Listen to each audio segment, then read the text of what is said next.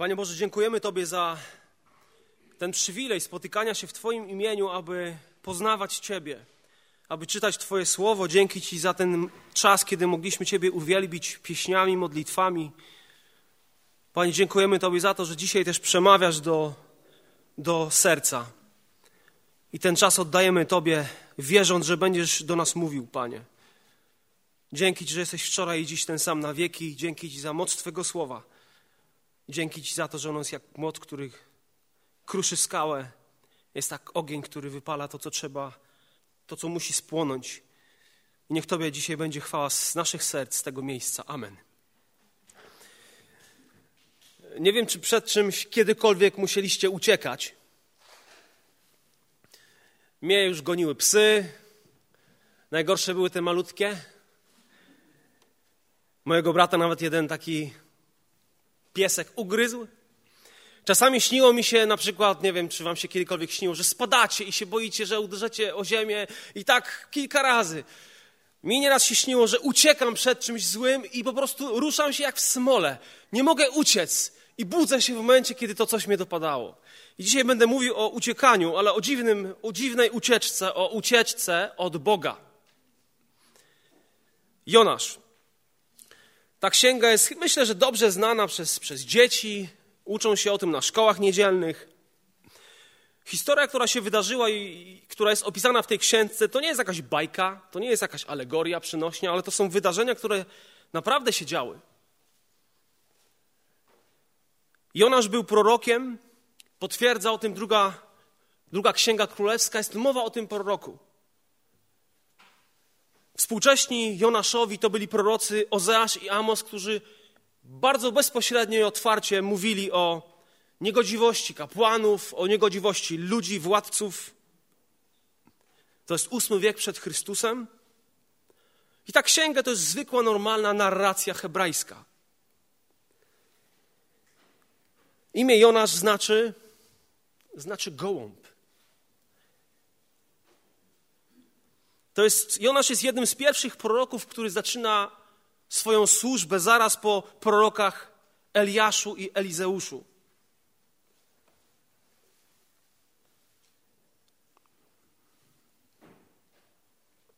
Jonasz, syna, Jonasza, syna Amitaja, doszło słowo Pana tej treści. Wstań, idź do Niniwy, tego wielkiego miasta i mów głośno przeciwko niej, gdyż jej nieprawość doszła do mnie. Lecz Jonasz wstał, aby uciec przed oblicza Pana do Tarszyszu. A gdy przybył do Jachwy, znalazł tam okręt, który miał płynąć do Tarszyszu i zapłaciwszy za przejazd, wszedł na pokład, aby sprzed oblicza Pana jechać z nimi do Tarszyszu. Lecz Pan zesłał silny wiatr na morze i zerwała się potężna burza na morzu, tak iż zdawało się, że okrętowi grozi rozbicie. Wtedy żeglarze przestraszyli się i każdy wołał do swojego Boga. Sprzęt, który był na okręcie, wyrzucili do morza, aby zmniejszyć ciężar. Jonasz zaś zszedł na sam dół okrętu i zasnął twardym snem. Wtedy podszedł do niego kapitan okrętu i tak rzekł do niego: dlaczego śpisz? Wstań, wołaj do swojego Boga. Może Bóg wspomni na nas i nie zginiemy. I rzekł jeden do drugiego: szybko, rzućmy losy, aby się dowiedzieć, z czyjej winy spadło na nas to nieszczęście. Gdy więc rzucili losy, los upadł na Jonasza.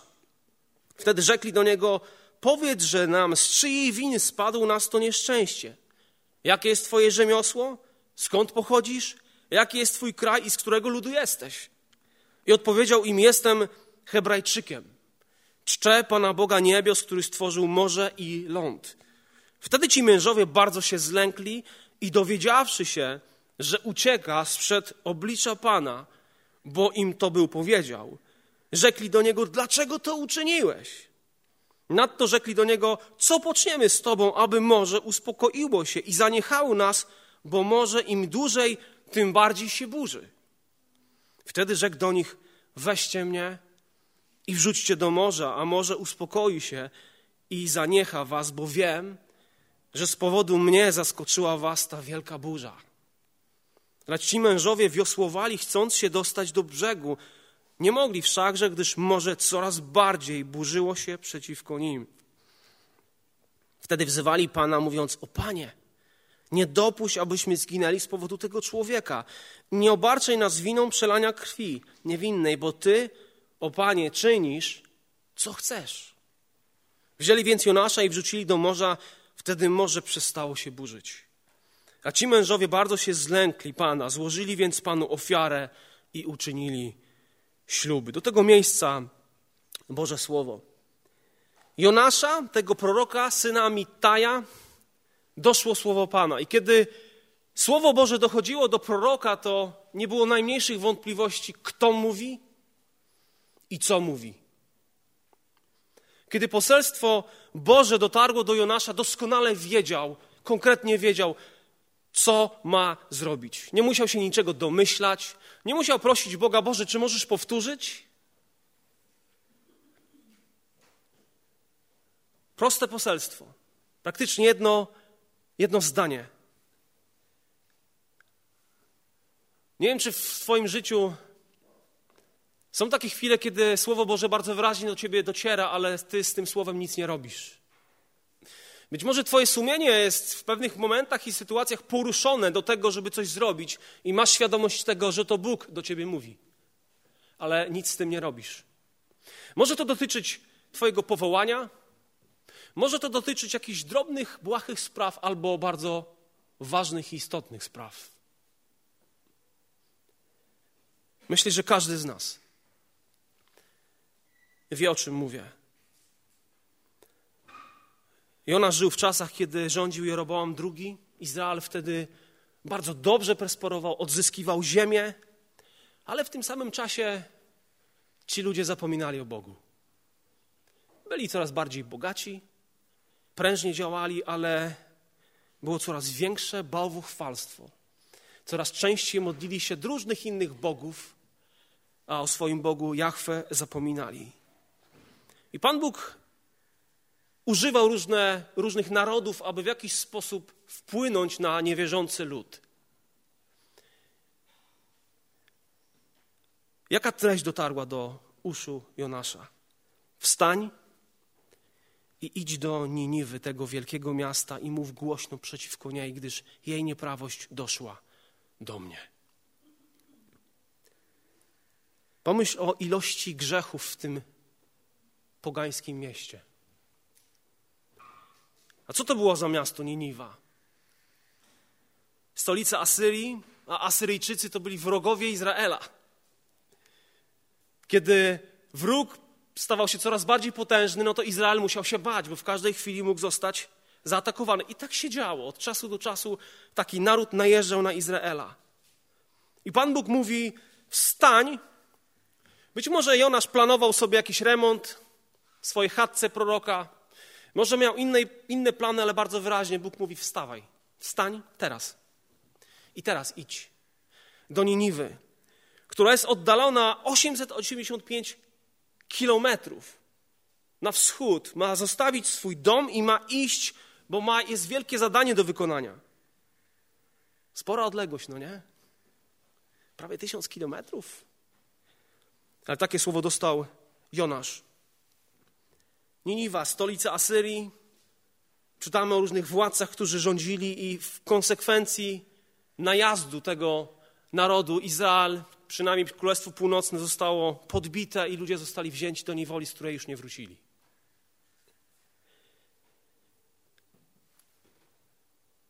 Prorok Nachum ze Starego Testamentu pisał o kilku zbrodniach Niniwijczyków. A co to był za naród? Bardzo brutalny. Bardzo okrutny. Byli znani ze swojej brutalności, ze swojego okrucieństwa, ba, mieli wyszukane tortury. I być może Jonasz doświadczył tego wcześniej. Adam Szumorek w swojej książce na temat Księgi Jonasza cytuje takie słowa Sindloa Baxtera. Posłuchajcie, co on napisał.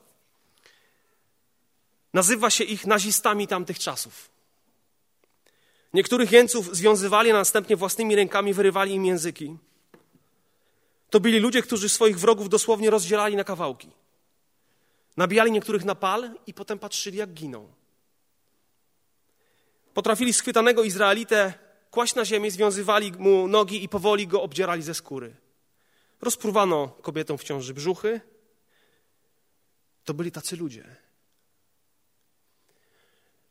Odwieczni wrogowie Izraela. I pomyśl sobie, co, w jakiej sytuacji znalazł się Jonasz.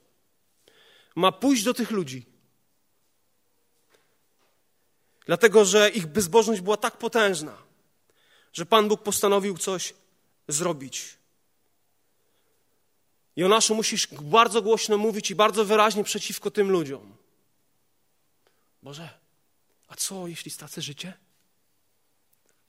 A co, jeśli to, co słyszałem o tym narodzie, się przydarzy mi?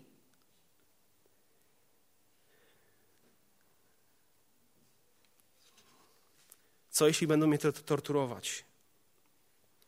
Przecież to są mega bałwochwalcy. Mają mnóstwo bóstw. To, to są ludzie niemoralni. Ja mam iść w sam środek tego piekła?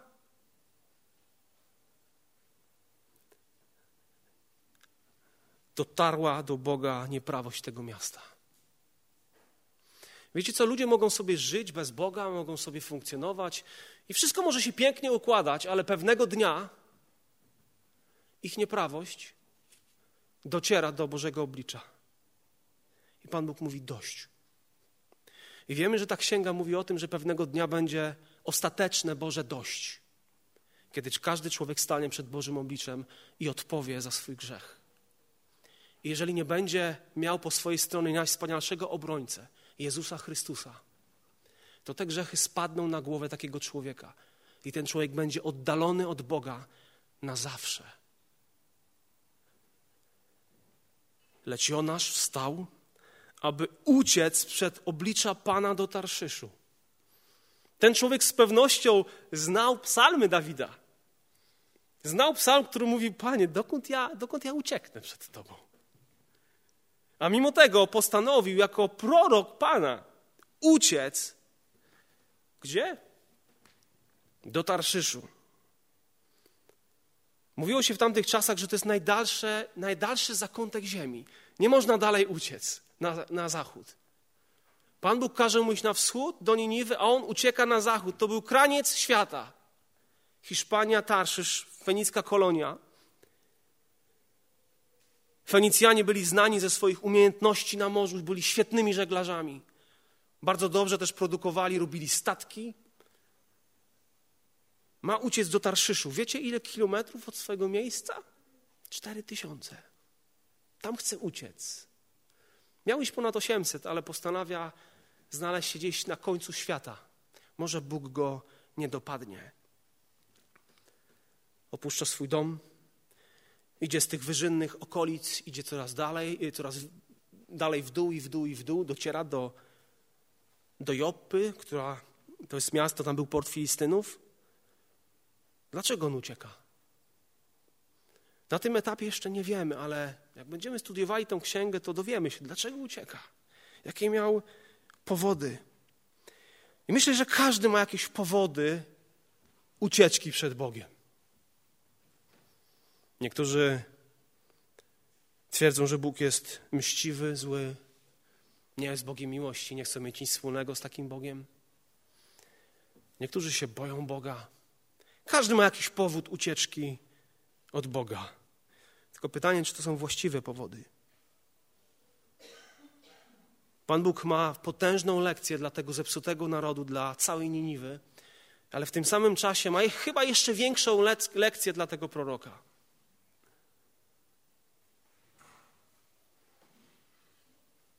I musimy pamiętać, że Pan Bóg jest Bogiem i Żydów, i jest Bogiem również pogan.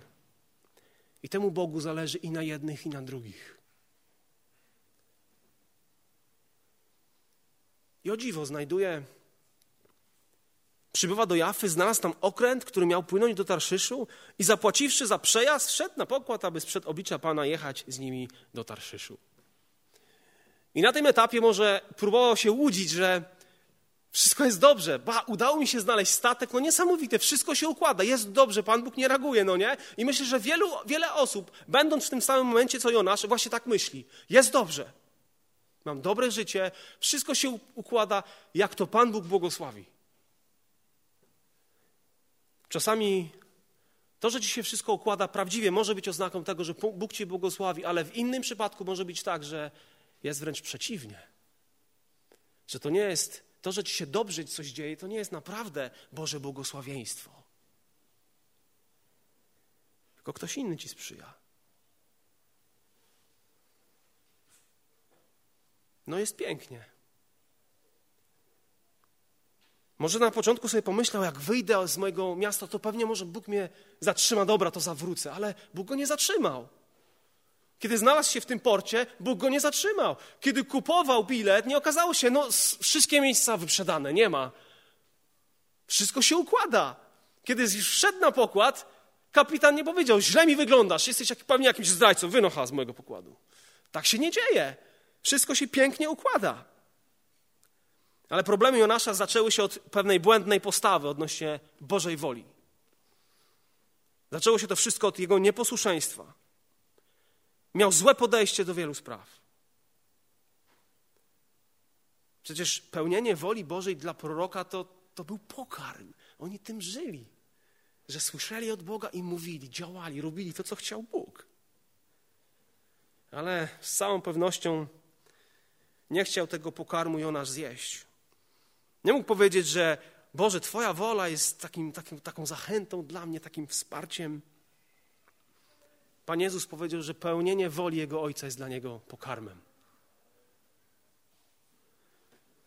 Ma iść do swoich wrogów i ma mówić o pokucie?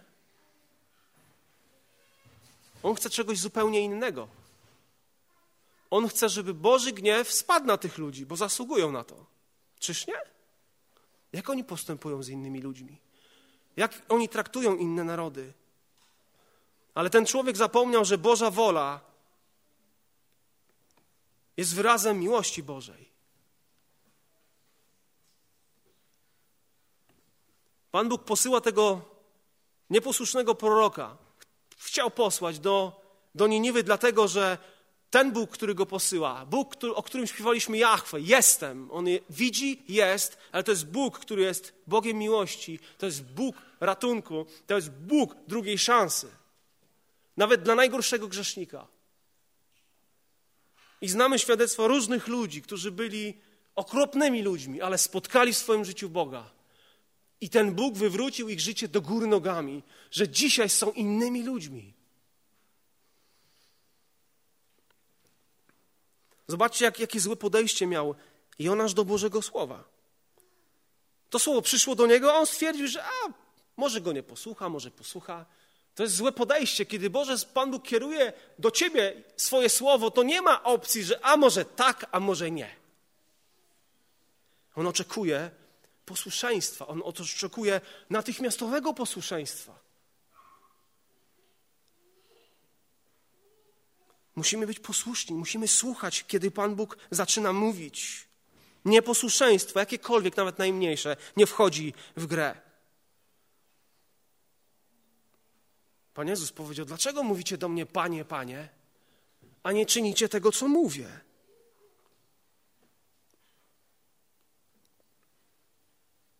I czasami było tak, że Pan Bóg posyłał swoich mężów, na przykład Mojżesza, albo Eliasza, albo Jeremiasza i wiecie co, ci ludzie po pewnym czasie chcieli zrezygnować z tego, co robili, ale nie mogli.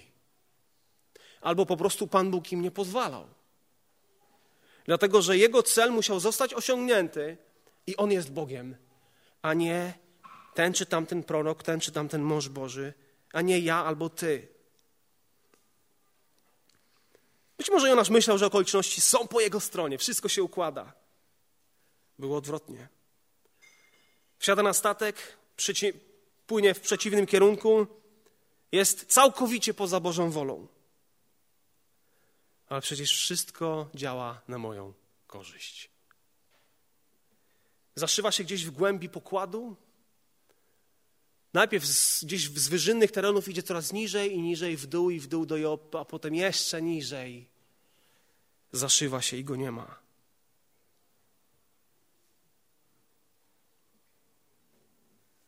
Czy można uciec przed Bożym obliczem?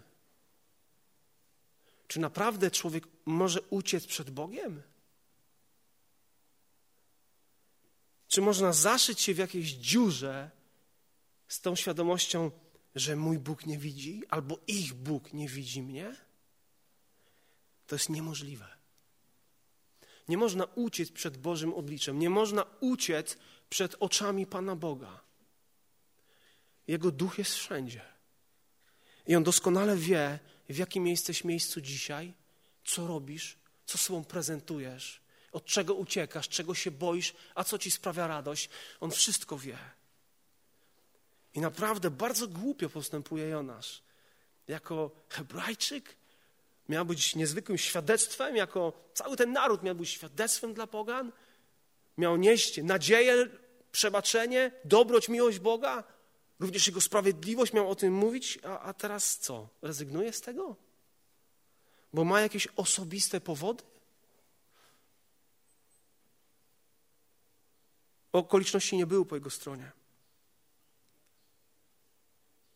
Może w tym czasie, kiedy jest tam gdzieś w kajucie swojej, ma takie fałszywe poczucie bezpieczeństwa i smacznie sobie śpi.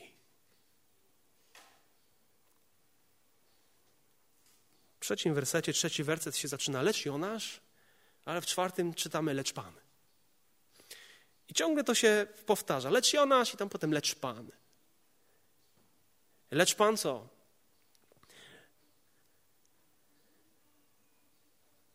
Lecz Pan zesłał silny wiatr na morze i zerwała się potężna burza na morzu, tak iż zdawało się, że okrętowi, okrętowi grozi rozbicie. Człowiek może robić co chce, ale w pewnym momencie pojawia się to lecz. Lecz Pan. Lecz Bóg, Twój Bóg zaczyna coś robić. I tutaj w tym, w tym fragmencie, w tej księdze po, powtarza się takie jedno słówko wielki. Hebrajskie gadol, wielkie miasto, Niniwa. Wielki wiatr, Pan Bóg, silny, wielki wiatr wysłał. Wielka burza, wielka ryba, wielki lęk, wielkie niezadowolenie, bardzo wielka radość.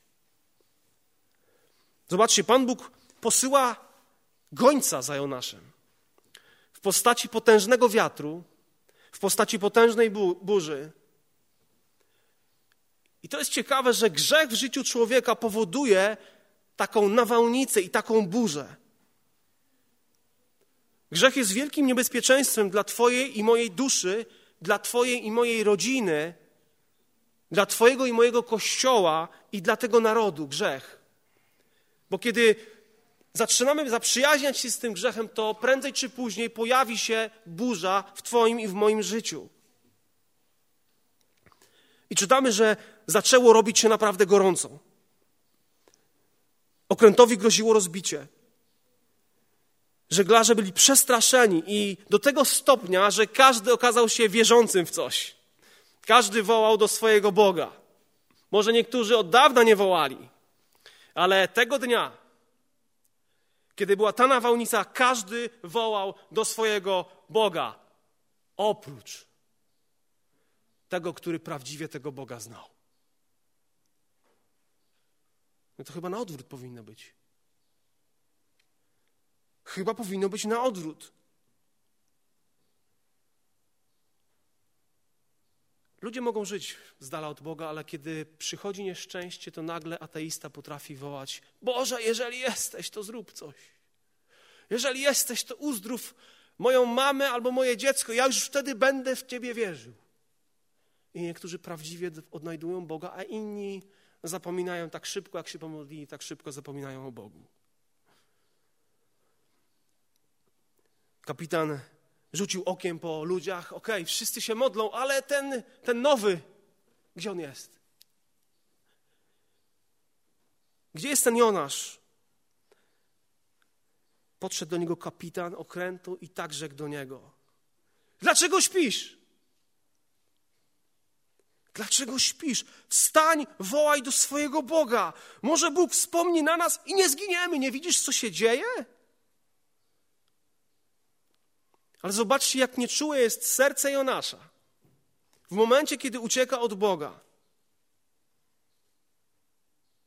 Dlaczego śpisz? Czy, czy dzisiaj nie powinniśmy zawołać do siebie nawzajem? Dlaczego śpisz? Może dzisiaj każdy z nas powinien to zrobić i zawołać: dlaczego śpisz? Dlaczego śpię? Kiedy nie powinienem tego robić. I z tego, co się działo na morzu, ci żeglarze, wytrawni żeglarze wywnioskowali, że to jest coś nienormalnego w tym, że prawdopodobnie na pokładzie mamy kogoś, z czyjego powodu to się dzieje. I dobrze wywnioskowali.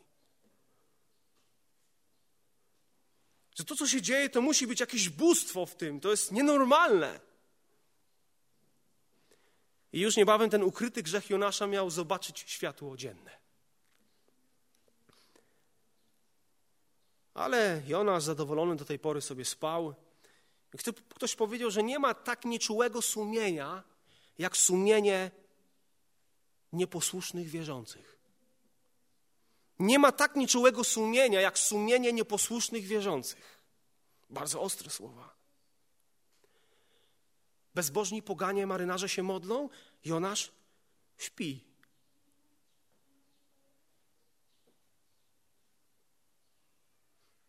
Żywy Bóg, ten, który powołał Jonasza, stał za tymi wszystkimi wydarzeniami. Doskonale wiedział, co się dzieje.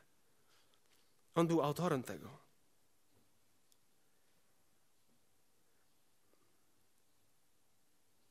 Kiedy rzucano losy, słuchajcie, to nie jest, akurat w tym przypadku Pan Bóg użył tego rzucania losów pogańskich, ale to nie jest sposób pytania Boga o radę. Rzucę dzisiaj losy. Jak czerwony kolor, to, a jak niebieski, to to. Kapłani mieli urim i tumim, ale nie próbujmy tak decyzji podejmować. Zobaczymy, co będzie. Albo to, albo to. W tym przypadku Pan Bóg tego użył, bo miał sprawę do załatwienia ze swoim sługą. Kim jesteś? Powiedz nam, skąd to nieszczęście? Czy masz coś wspólnego z tym, że rzucano losy padło, padło na, na niego? Co robisz? Jakie jest twoje rzemiosło? Skąd pochodzisz? Kim jesteś, człowieku? Mów. I on mówi, jestem Hebrajczykiem, czczę Pana Boga niebios, który stworzył morze i ląd. Każdy z tych ludzi wierzył w jakiegoś Boga. Jeden, jeden Bożek był odpowiedzialny za wodę, inny za wiatr, inny za niebo, inny za gwiazdy. A nagle wśród nich jest ktoś, kto mówi, ja wierzę w tego, który to wszystko stworzył. Jest nad tymi wszystkimi waszymi bożkami. To jest bardzo dziwne, że Jonasz mówi, że czci Pana Boga niebios i jednocześnie jest jemu nieposłuszny i ucieka od niego. Taki paradoks, nie? Ja czczę mojego Boga. Naprawdę czcisz swojego Boga, Jonaszu? I gdzie, gdzie ty płyniesz? Co ty robisz? I nawet zapłaciłeś kupę kasy, żeby jechać do Tarszyszu. W czasach Salomona, kiedy statek wypływał do tego miejsca, wracał po trzech latach. Sporo czasu.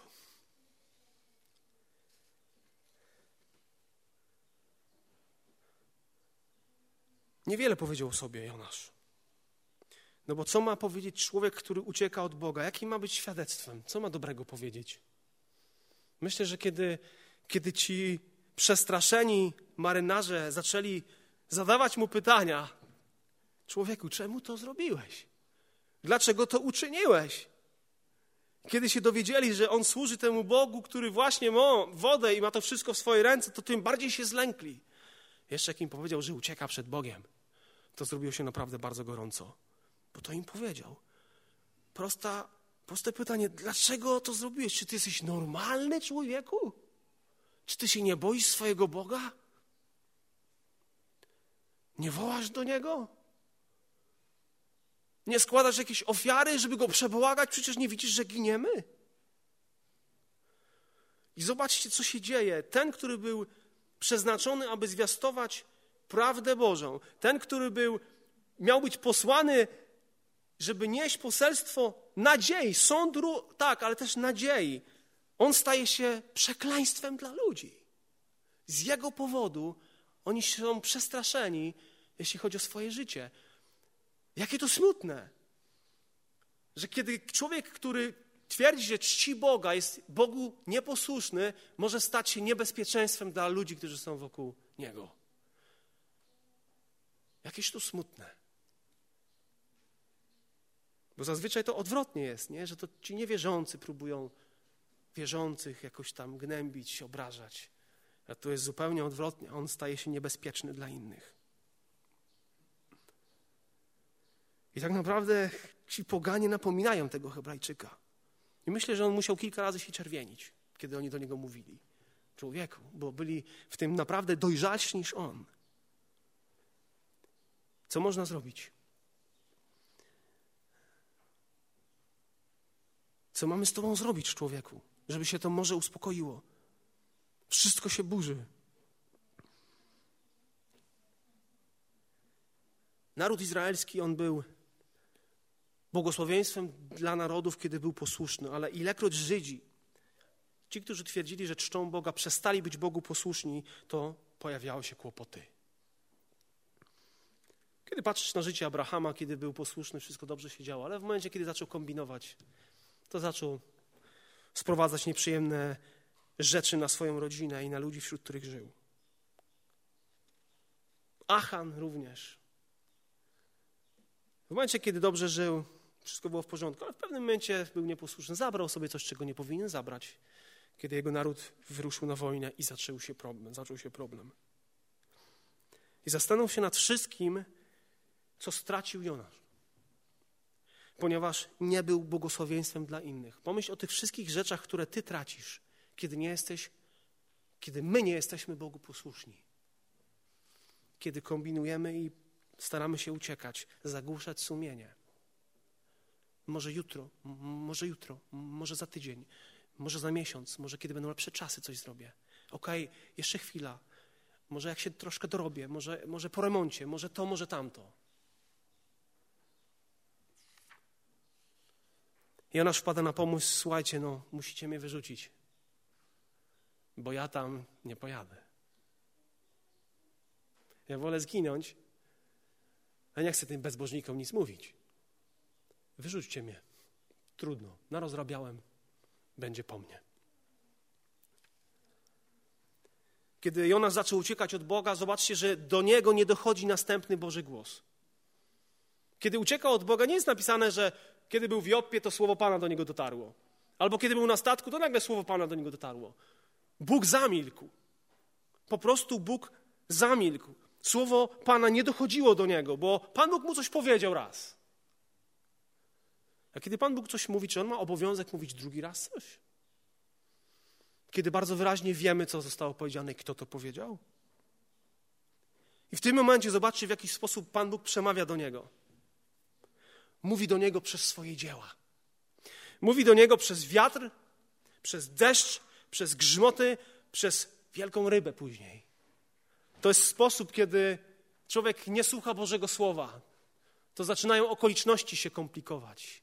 I tak jest. Wszystko w tym stworzeniu było posłuszne Bogu, tylko nie Jego sługa. Myślę, że Pan Bóg bardzo też konkretnie używał tych żeglarzy, żeby mówić do niego.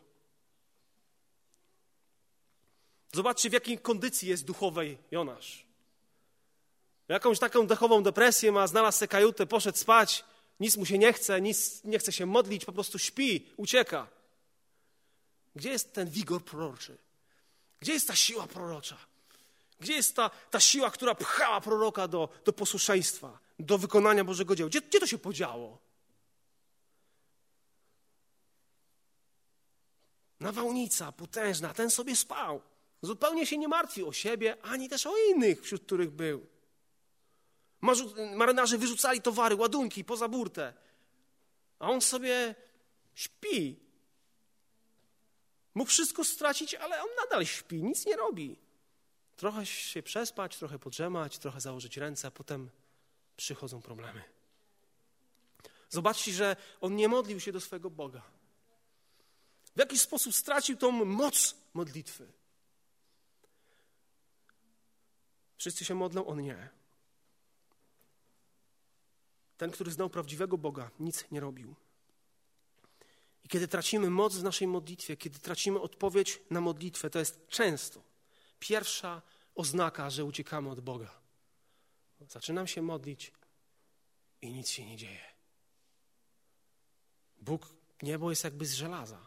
Co się stało? stracił świadectwo, mógł być tak wielkim świadectwem. On, przecież jego imię znaczy gołąb, symbol pokoju. Jego ojciec Amitaj, to słowo znaczy wierny, prawdomówny. Potomek wiernego i prawdomównego. Tak się zachowuje. Nie realizuje swojego powołania, nie jest posłuszny Bogu. Wydaje się, że ci żeglarze bardziej się od niego boją. Tego Boga, o którym im powiedział.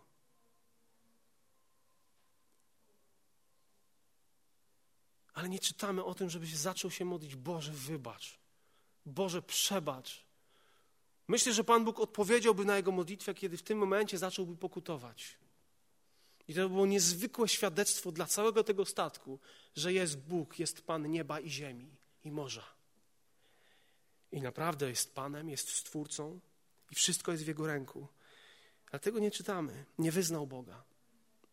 Nie modli się do Niego. Nie robi tego, do czego jako prorok był zobowiązany. W konsekwencji, no, był gotowy, gotowy po prostu poświęcić swoje życie. Dobra, chociaż dla dobra tych, tych ludzi na statku. Ale nie poświęcę życia dla dobra Niniwy. Nie ma mowy. Ale zobaczcie, że ci żeglarze, kiedy usłyszeli, że mają go wyrzucić, nie chcieli tego zrobić. Zaczęli kombinować, co tu możemy jeszcze zrobić. Zaczęli wiosłować. Zaczęli, tak, wyrzucali różne rzeczy. Ale tym bardziej się robiło gorzej i gorzej. Coraz bardziej wszystko się burzyło przeciwko nim.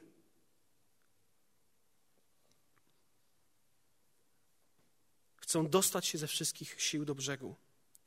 Ale nie można wybrać, wygrać z Bogiem, jeżeli Pan Bóg jest przeciwko człowiekowi. Nie wygrasz. Nigdy.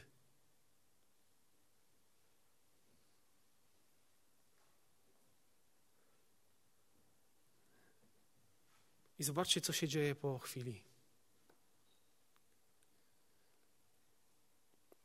Ci ludzie, ci bezbożni, pogańscy żeglarze zaczynają wołać do Boga Jonasza. Boże, nie chcemy mieć krwi tego człowieka na swoich rękach. Zostawiają tych, te wszystkie bóstwa swoje i zaczynają wołać do Boga, który jest Bogiem Jonasza. Zaczynają modlić się do Niego, a Jonasz się nie modli. Nie chcą mieć krwi tego człowieka na swoich rękach i w końcu mówią tak: bo Ty, o Panie, czynisz, co chcesz. Wow, takie słowa z ust niewierzących, bo Ty, Panie, czynisz, co chcesz. I w końcu wzięli, bo sytuacja była tragiczna, i wyrzucili go do morza. Wtedy morze przestało się burzyć. To było naprawdę ponadnaturalne działanie. Kogoś, kto jest większy od, od tej wody. Zobaczyli potęgę tego, do którego wołali. Nie czytamy o tym, że porzucili swoje bożki. Prawdopodobnie wyznawali Boga Izraela razem z innymi bożkami. Być może niektórzy stali się wiernymi naśladowcami Jachwe. Nie wiemy tego. A wiemy, że w tym czasie zaczęli wołać do Boga Izraela. Jaka różnica i kontrast między marynarzami a gołębiem Jonaszem. Nie możemy myśleć, że ocalimy siebie w inny sposób, aniżeli przez zniszczenie naszego grzechu. Jako ludzie potrafimy kombinować, żeby było lepiej. Nie, nie będzie lepiej, jeżeli nie rozprawisz się z grzechem, który jest tutaj. Albo powinienem powiedzieć, jeżeli nie pozwolisz swojemu Bogu, żeby rozprawił się razem z Tobą, z tym grzechem, który jest w Tobie. Nasz Bóg jest Bogiem, który nie gniewa się na wieki. I historia Jonasza pokazuje to. Że Bóg jest Bogiem, który zaprzestaje dyscypliny w momencie, kiedy pokutujemy, kiedy zaczynamy rozumieć, kiedy wyznajemy swój błąd. Przykre jest to, kiedy niewierzący ludzie powstają, żeby potępiać tak zwanych chrześcijan, którzy uciekają od Boga. Którzy nie wołają do Boga, którzy nie dziękują Bogu. Ci ludzie, kiedy to się stało, zaczęli dziękować. Powiedzieli, że złożyli ofiarę nawet. uczynili śluby pewne dla Boga Izraela. Niezwykłe, że Pan Bóg takie tragiczne sytuacje jest w stanie użyć w niezwykły sposób. On taki jest.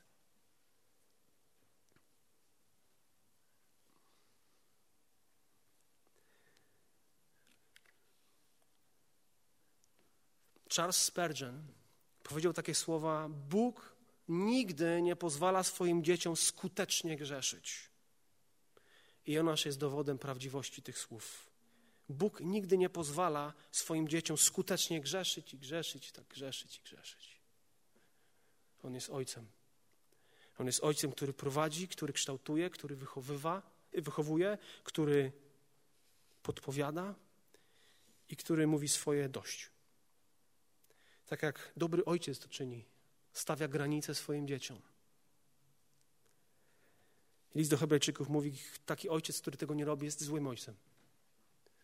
Doprowadza do upadku swoich dzieci. A więc głupi ojciec pozwala na wszystko.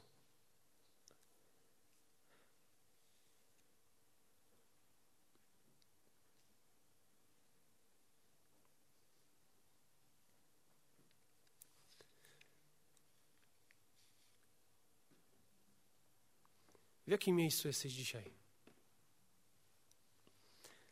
Może jesteś osobą, która jest podobna do Jonasza. Może jesteś osobą, która jest podobna bardziej do tych żeglarzy, którzy nie znali Boga Izraela. Ale zaczęło się w ich życiu komplikować i zaczęli do Niego wołać. Może masz świadomość tego, że od dłuższego czasu uciekasz od pewnych odpowiedzialności, które bardzo wyraźnie Pan Bóg kładzie tobie na sercu w kontekście twojej, twojego bycia ojcem, mężem, bycia mamą, rodzicem. Może jeśli chodzi o bycie w tej wspólnocie albo zrobienia czegoś dla sąsiadów, może bardzo wyraźnie od dłuższego czasu Pan Bóg niepokoi twoje sumienie, ale nie ma reakcji z twojej strony. Może otwarcie uciekasz od, od Bożego Słowa. Wstań i idź. Wstań i zrób.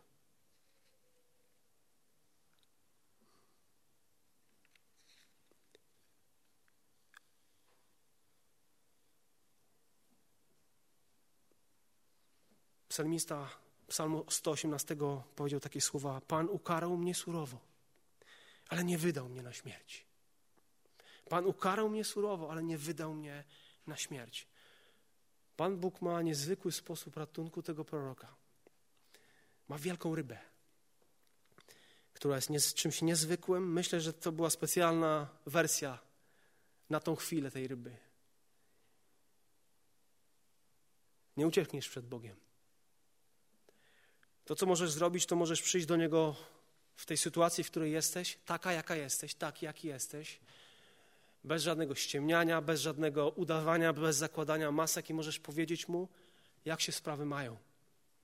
Możesz dzisiaj to zrobić. Możesz dzisiaj powiedzieć: Boże, uciekałem od Ciebie, nie chciałem wykonywać Twojej woli, nie chciałem Cię znać albo po prostu Ciebie nie znałem. Możesz dzisiaj, tak jak żeglarze, powiedzieć: Boże, chciałbym Ci ślubować coś. Chciałbym Tobie coś obiecać, ale musisz mi pomóc. Musisz, być, musisz mi pomóc być tym, kim powinnam być, powinienem być. Musisz mi pomóc, wy, pomóc wykonać to, co powinienem wykonać. Boże, wiem, że jesteś Panem nieba i ziemi i morza.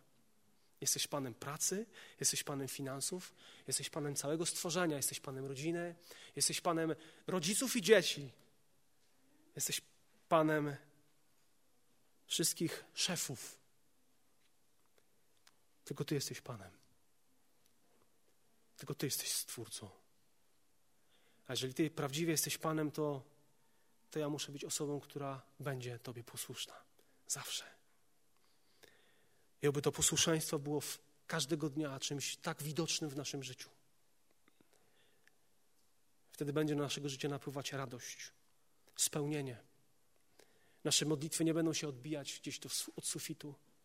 Będziemy doświadczać Bożej mocy. Będziemy doświadczać, będziemy widzieli, jak Pan Bóg realizuje swoją wolę i swój plan przez Ciebie i przeze mnie. A dzisiaj powstańmy, oddajmy Bogu chwałę i Módlmy się do Boga, który prawdziwie jest Panem, Panem Jonasza i naszym Panem. Zachęcam do modlitwy.